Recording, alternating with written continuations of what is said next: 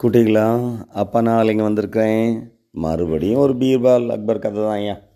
ஒரு சமயம் பீர்பால் அக்பர்கிட்ட வந்து மகாராஜா மகாராஜா நான் ஏதாவது சீரியஸாக தப்பு பண்ணிட்டா எனக்கு தண்டனை கொடுக்குற ஜட்ஜஸை தேர்ந்தெடுக்கிற வாய்ப்பை எனக்கு நீங்கள் கொடுக்கணும் அப்படின்னு கெஞ்சி கேட்டுக்கிறாரு.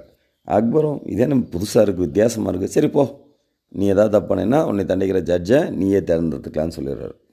ஒரு தடவை ரொம்ப சீரியஸான ஒரு தப்புப்பா. பீர்பால் செஞ்சிடுறாரு அப்போது அக்பர் வந்து அவரை சபைக்கு அழைக்கிறாரு.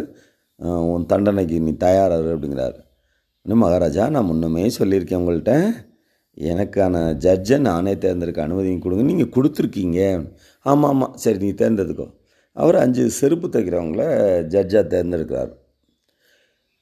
ராஜாவுக்கு கோவம். இவங்க என்ன ஜட்ஜ்மெண்ட் கொடுப்பாங்க? இவங்கள போய் நீ தேர்ந்தெடுத்திருக்க.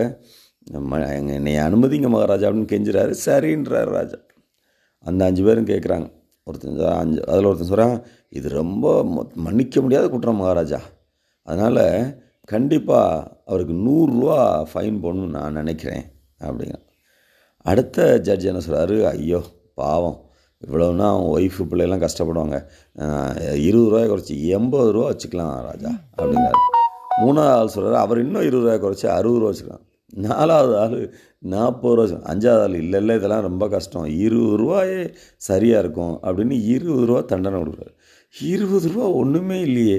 என்ன இப்படி பண்ணிட்டாரு பீர்வால் ஆஹா புத்திசாலித்தனமாக யோசிச்சு இந்த செருப்பு தைக்கிறவங்க வசதியே இல்லை. அவங்க பத்து ரூபா சம்பாதிக்கிறதுக்கே பயங்கரமாக போராடணும். அதனால் அவங்களுக்கு இந்த பணம் ரொம்ப பெருசாக தெரிஞ்சதுனால தண்டனை இவ்வளோ குறைஞ்சிருச்சு.